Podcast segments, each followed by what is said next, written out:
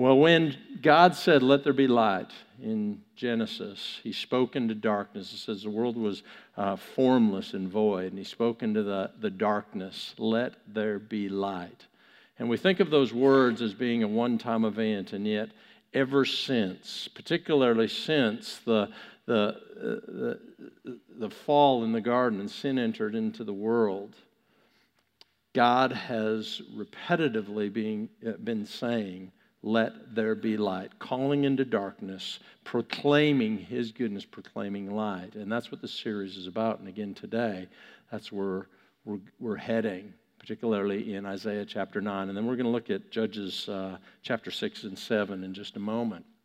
A number of years ago, uh, Dana and I and Gabe, we had a chance to go to uh, Holland. Um, uh, Dana's dad was born in a little town just south of Rotterdam, and uh, so we were able to spend some time there, go back to uh, the family homestead, the, this little house on the corner of this, uh, this farm road.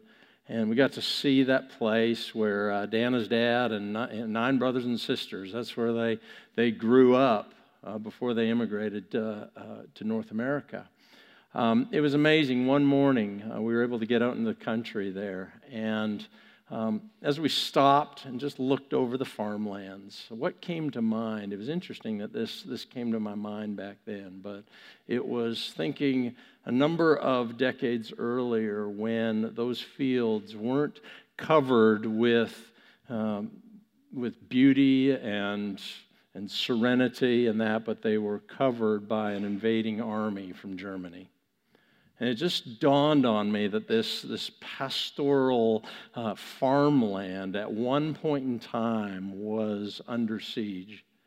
That so we heard the stories from Dana's relatives. We heard the, the stories from her grandparents years ago, just talking about living in Holland during that time when an invading army came in and occupied their nation.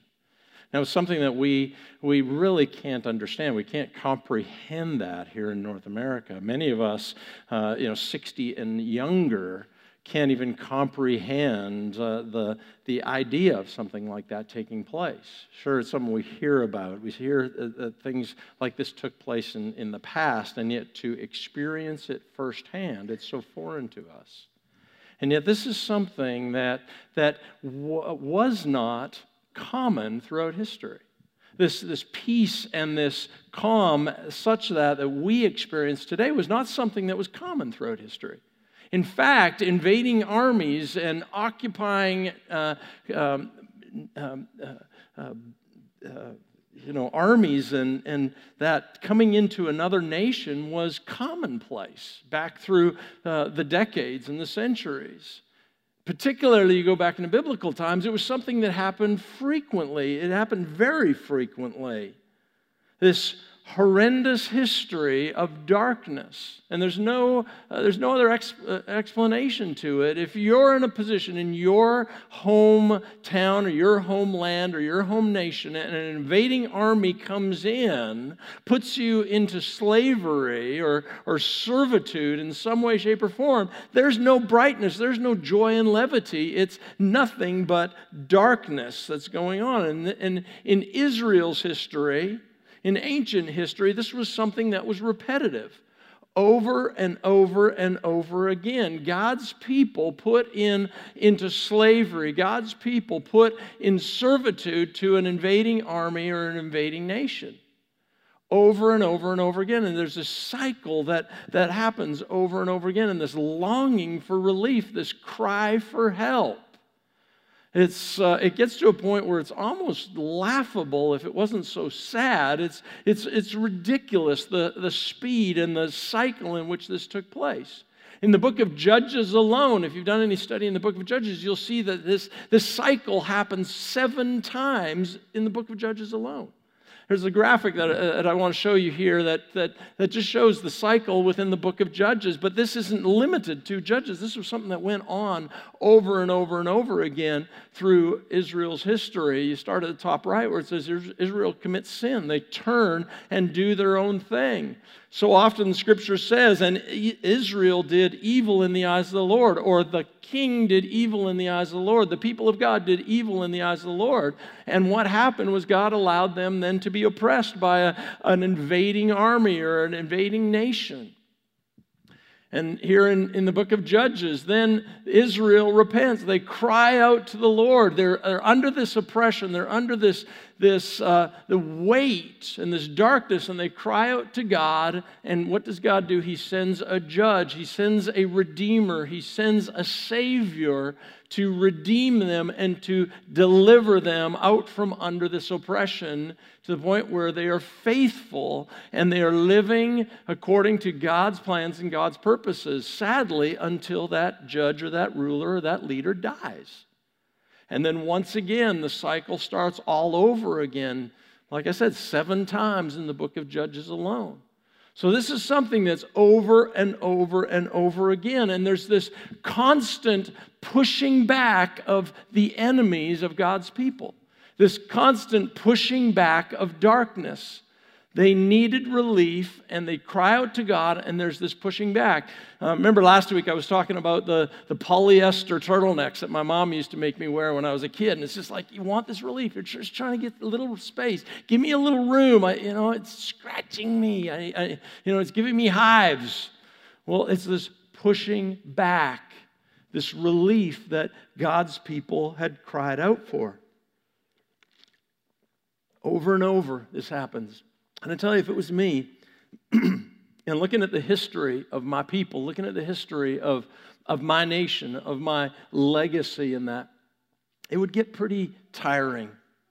It would get pretty um, fatiguing. It would just, it would become old. Okay, this cycle. It just gets old reading it. If you've read through the book of Judges, you're like, oh my goodness, again? And then here it comes. Okay, we'll push it back. And then it comes. And then push it back. And then it comes. it reminds me of uh, when, when our, our boy was uh, a little kid. We, we used to like to go down to Florida and uh, loved hanging out on the beach. And Dan would sunbathe, and Gabe and I would go down to the water's edge and we'd build sandcastles. It's what you do, right? As a dad and a son, you build sandcastles. Well, I'm kind of of the engineering type, and I like to, you know, plan things out, and I got it down, and I, we got the molds, you know, those sandcastle molds. And you got to make sure that you, you put it close enough to the water so where you can get that wet, sandy stuff that you can form, and yet far enough where it's not going to get wiped out by a wave. So there's some you know, tactical uh, processing that goes on. And, and so you get this done and, and, and you, get it, you get this wall being built, and then all of a sudden, what happens? A wave comes and it kind of washes out one side of your wall, and you're like, no, no, no, no, no, that can't be. And so you, you, you know, quickly rebuild the wall and you build this moat around it so when the wave comes it's going to kind of divert around rather than hit into your wall and, and you rebuild it and then and then the wave comes again and like oh my goodness. And so you maybe build it back a little further and you engineer this thing just so right? And what do you want? More than anything uh, at least what i want is just stop the waves just push them back. Just, you know, create this perimeter and you try to get stuff to, insulate and isolate you. And this is that image of God's people all throughout history. Just hold back the waves. And yet, what happens? Another wave comes crashing in and they rebuild it. And then another wave comes crashing and you rebuild it. And it's just this dark, dark, dark place. And then the word of the Lord comes to Isaiah. And we're we're opened up to this and exposed to this, this vision that God gives Isaiah.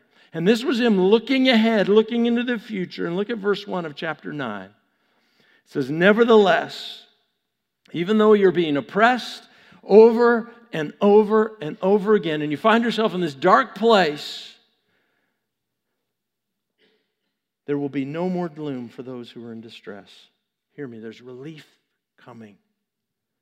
Look at verse 2. The people walking in darkness have seen a great light. On those living in the land of deep darkness, a light has dawned. And he's looking ahead and he's saying, This is what it's going to be like. Listen to me. Hear me. This is what it's going to be like. People of God, you have enlarged the nation and increased their joy. There's going to be this reversal of the fortune. They rejoice before you as people rejoice at the harvest, as warriors rejoice when dividing the plunder. You think about it. There's harvest, there, there's celebration, there's high fives, there's fist bumps. There's that thing where they jump in the, and they hit each other in the chest, and, and they're, they're just going on like, like everything is awesome. There's incredible amounts of joy. And this is the picture that Isaiah is giving. And look at verse 4. He says, For as in the day of Midian's defeat, you have, this is what the Redeemer has done. You've shattered the yoke that burdens them, the bar across their shoulders, the rod of their oppressors.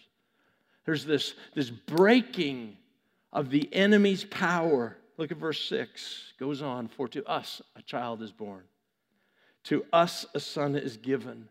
Like you got to think back that we we're looking from our perspective back, and we know that this is Jesus, the baby in the manger, and yet in Isaiah's day, what he's talking about a baby?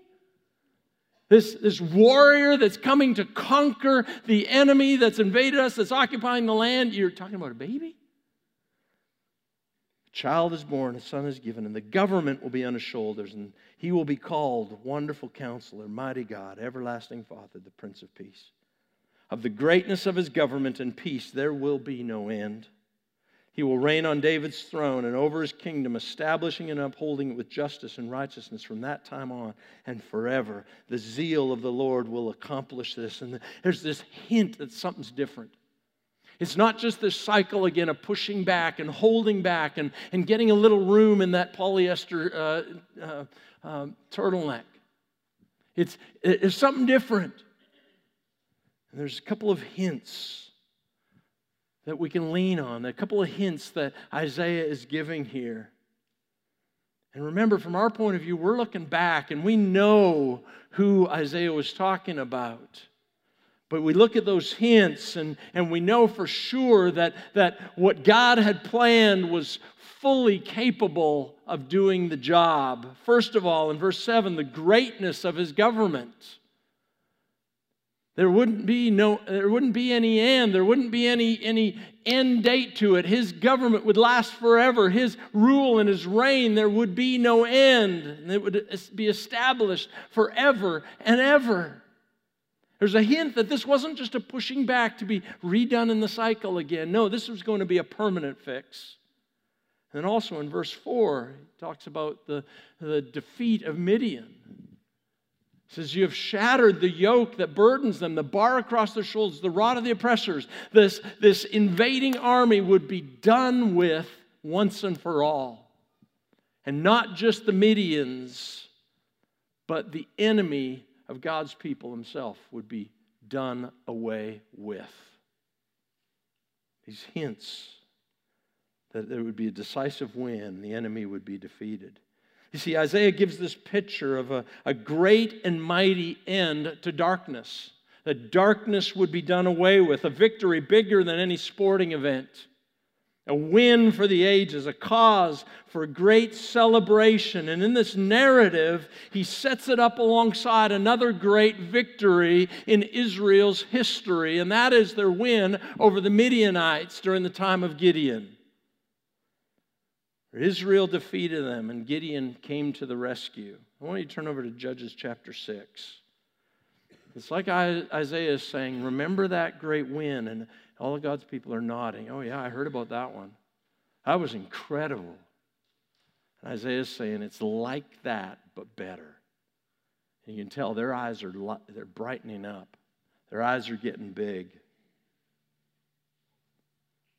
It's as if Isaiah's telling us remember that time when God showed up? Remember that time in your life when you were feeling like you were behind the eight ball? Remember that time when you were feeling like all the world was coming crashing down around you and God showed up? Remember that time when a friend of yours was diagnosed with cancer and all hope was gone?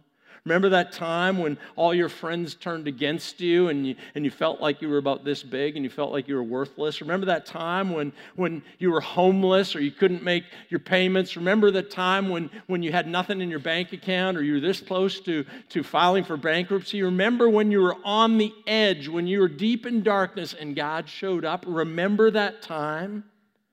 And this is what Isaiah was saying to God's people. Remember that time? And they start to nod. Take a look at what he said and what he was referring to when he talked about the Midianite victory. Or I should say, the victory over the Midianites in Judges chapter 6, verse 11. This is what it says. This is the account. It says, When the angel of the Lord appeared to Gideon, he said to him, and remember, this was in that cycle God's people doing evil, an, impress, an oppressing army coming in, and darkness coming over God's people. And it's during that time the word of the Lord comes to Gideon The Lord is with you, mighty warrior. And I love his response. He says, uh, Pardon me, my Lord. But if the Lord is with us, why is this happening to us? I just want to stop there for a second. Have any of you ever asked that question, why is this happening to me? Um, pardon me, my Lord. You know, this time of year, Emmanuel, God with us. How many of us want to say, uh, Pardon me, Lord, why then is this happening to me? Why right now, in December of 2019, am I experiencing this if Emmanuel means God with us and God is here with me right now? And here's the, the word that says, Hey, the Lord is with you. And Gideon says what every single one of us wants to say Pardon me, my Lord. Then why is all this happening? Why do I feel the way I do? These times of darkness are around me. Look at verse 14. It says, The Lord turned to him and said, Go in the strength you have and save Israel out of Midian's hands. Am I not sending you? And again, here's, pardon me, my Lord. Pardon me. But how can I save Israel? My clan is the weakest in Manasseh, and I am the least in my family. The Lord answered, I will be with you. And you will strike down all the Midianites, leaving none alive. And Gideon, like everyone else in history who God tapped on the shoulder, and every one of us, uh, have, we have questions. And praise the Lord, He's gracious with us. Praise the Lord, He brings us along and unveils a few more things to us. And here, just like Gideon, we get to a point where we're able to nod and say, All right. So Gideon says yes. And for those of you who know the story, he has 32,000 men, fighting men to use to go up against the Midianites. Now, that sounds like a lot. Wouldn't that be great? Here in Decatur, we have 32,000 fighting warriors who can, you know, well, that sounds good until you find out how many uh, people they're going up against. And in this case, the Midianites had 135,000 people fighting uh, warriors. So 32,000, 135,000, a little bit under, uh, under equipped, ill equipped to go up against the Midianites. And yet God says, I'll be with you, we can do it. And Gideon says, All right, yes. And then God says, you know the story, God says, You got too many men, Gideon. He says, I could just see it again. Uh, Pardon me, my Lord. Is there anyone else up there I can talk to? Pardon me, my Lord. Are you doing your math right? I have too many. We're going up against 135,000. I have 32,000, and you want me to lose a few? And he says, Yes, you have too many men. And so he says, I want you to ask the men, uh, those who are afraid and those uh, who are fearful, to go home. And once again, if I am Gideon, I'm thinking, okay, I'll, I'll put it out there, I'll kind of soft sell it, and maybe we'll lose a few hundred. Right? So he, he really doesn't do a very good job at making that announcement. He kind of mumbles under his breath and he says, Hey, if you're afraid, you know. Well, to his surprise, 20,000 men leave. Imagine if he would have done a good job, you know. but he announces, if you're afraid, I don't want you. God doesn't want you. Just go on. And I, can you imagine? You've said yes to God. You're ready to go against the Midianites, and now 20,000, two thirds of your men, are walking away. They're going home. You talk about fear. You talk about darkness. You talk about, oh my goodness, you talk about this lump in your throat. Your heart starts beating. He's like, all right, okay, I'm trusting you, God. Here we go. And, he, and God again says, no, you got too many. Like, what? For the love of Israel, come on. Stop it already. He says, no, I want you to take the men down to the river and I want you to uh, get them to, uh, to drink. And there's going to be some who, who scoop the, the water up and they, they drink, and there's others who just go face right down and put their head down. He says, I want you to keep the ones who, who lap it, who bring it up and, and, and who are watchful, who are prepared. He says, okay, so he takes them down. Do you know he loses all but 300 men? So he's gone from 32,000 down to 12,000 down to 300. And God says, now we're ready. Can you imagine? Can you imagine? So here's the deal God lays out the plan to him. He says, I want them to have a trumpet, I want them to have a torch, and I want them to have a clay pot. You're like, what are we going to do? Bake a cake or, you know, you know, what? Are we going to do a parade or what? You know, we're going into battle, God. He says, No, I want a trumpet, I want a torch, and I want a clay pot. Here's what we're going to do we're going to go out and attack at night in the dark. What? Like you just don't do that in armies. You, you, you, can't see. You can't do it, especially if you don't have torches. Because what God had said is, I want you to take a torch. I want you to put the clay pot over the torch so you can't. The light doesn't shine. And I want you to, go and surround the Midianites. 135,000 armed warriors. I want you to surround them. Oh, what on earth are we doing? He said, he says at the at the at the sound of the announcement, I want each and every one of them to blow the trumpet, and then smash the clay pot so the light shines brightly, and then yell at the top of their lungs. The sword for Israel and for Gideon. And that's the plan.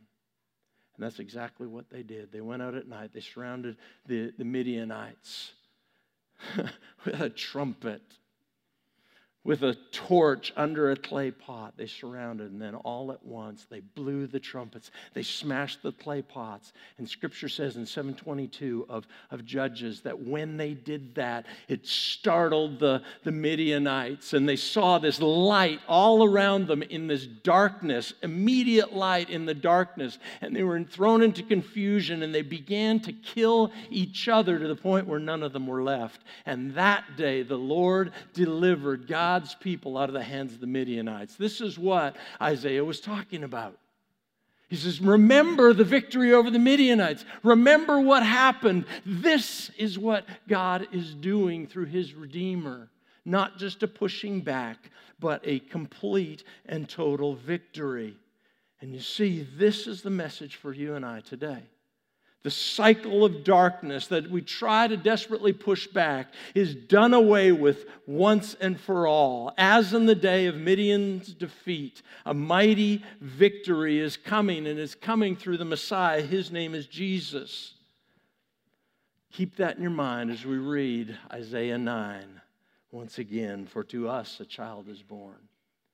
To us a son is given, and the government will be on his shoulders. And he will be called Wonderful Counselor, Mighty God, Everlasting Father, the Prince of Peace. Of the greatness of his government and peace, there will be no end. Even here in 2019, there's no end. It doesn't matter who's sitting in the Oval Office this year, next year, 10 years from now, five years, should the Lord tarry. It doesn't matter what world governments are rising and falling. It doesn't matter. Why? Because we're told that his kingdom will never end, not now, not ever. He rules, He reigns, He has won the battle. Darkness has been defeated. Light, light, has come. It's pierced the darkness, it's defeated the darkness. The authority, the rule, the reign of Christ has victory over the, the powers and principalities, and He will rule and reign forever and ever. You know, it's easy for us to get thinking like Israel did, even like the disciples did, that this Redeemer was going to come with, with the, the, the gun show that this Redeemer was going to come in a flash of light from heaven. Heaven was going to part open, and, and this, the biggest of the bad guys was going to come and kick some heads of the enemy. It's natural to think that a Redeemer, a victor, one that would save would come with might and power and force. And yet we're told that a child would be born, a baby would be born.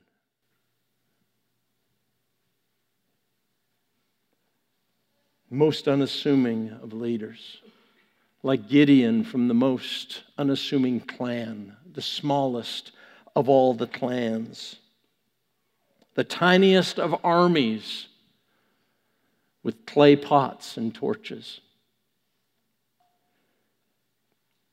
But they would win the greatest victory. And the truth today is that Jesus, born as a baby, most unassuming places, the most unassuming time, in the meekest and mildest of circumstances and situations, has won the victory has won the victory over your sin, over your strongholds, over your failures, over your inner wars, and has defeated darkness. And that comes through Christ, his living, his dying, his rising again, his death on the cross. He paid the price for you and for me. He came to conquer sin, not just to push it back. I'm inviting our, our worship team to come up and join me. And I want you to turn over to 2 Corinthians chapter 4. And the truth of the matter is today, here in Decatur, Texas, here in Wise County, here in the United States of America, 2019, December of 2019, darkness is still all around us, and yet the light of Christ shines bright within our hearts and even within this community something to remember that it's not just a pushing back, it's not just a holding off, it's a victory over darkness, it's a victory over the enemy. Paul spoke to the church in Corinth, and Corinth was a place much like ours, surrounded by darkness, surrounded by godlessness. So much so that the, the people of the church there felt like fish out of water. They felt like they were so counterculture, so unlike their surroundings, persecution daily, darkness all around them. And yet, Paul speaks to them and reminds them of the victory of Christ and the life and the light of Christ that now lives within them. And it's a reminder for us today here at Crossroads in December of 2019 that the light and life of Christ lives and dwells within each one. Look at these verses. For God who said, Let light shine out of darkness. For God who said, Let there be light, made his light shine in our hearts. He made his light shine in your heart to give us the light of the knowledge of God's glory displayed in the face of Christ. And get this. Does this sound familiar? But we have this treasure in jars of clay to show that this all surpassing power is from God and not ourselves. You think of Gideon's army with the light, this torch that was hidden in this clay pot. And here Paul says, I want you to remember and think back to what Isaiah was talking about in Isaiah 9. And I want you to think back to the word of the Lord, back to Gideon and the, the great battle of Judges 6 and 7. I want you to think back, even as you live in this society and even as you live in this time surrounded by darkness. You have the light of Christ that's burning in this jar of clay. And it's a reminder that it's not by might, it's not by power, but by His Spirit, but by His working, but by His activity, by His doing. Christ come as a baby to win the battle once and for all. Look at what John says in John chapter 1. It says, The light shines in darkness. is Jesus, and the darkness has not overcome it. The true light that gives light to everyone was coming into the world. And he goes on in verse 12 to say this Yet to all who did receive him, to all who believe in his name, he gave the right to become children of God. God's plan for salvation for everyone who would believe. And it's a reminder to each and every one of us today that whatever deep and dark waters you're walking through today, the light of Christ shines bright. It's here right now. And He wants to move in you and through you. He wants to remind you that death has been defeated, the enemy of God has been defeated, and we now walk in victory. I want you to bow your heads, close your eyes. Lord Jesus, right now, Lord, even as we examine our hearts, it's easy to find areas where there are shadows, where there's doubt, where, there's, where there are questions.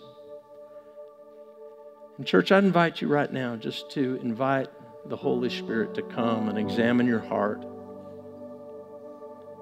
Those areas of sin, those areas of struggle, those areas of sadness, grief those places where there's hurt, injury, maybe some places of scarring. You need some healing. You need some freedom. You need some light to shine within your heart. We just invite the Lord to do that in your life right now. Just say, Lord, come. Just reveal your light. Let your light shine in the dark areas of my heart, the shadowed areas of my heart. Come and do your work. Remind me of the victory that you have won. That the enemy is defeated, the enemy is powerless in my life, in the life of my family, the life of my friends, in the lives of people here in this community. We proclaim light, we proclaim your victory. Because your word says that we have these, this light of Jesus Christ within us, like, like the light in those jars of clay. And it's a reminder of the victory that's won in Jesus Christ. So, Lord, I pray that you would come close and come near right now.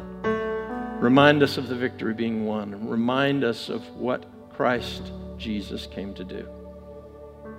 Pay the price, sin, death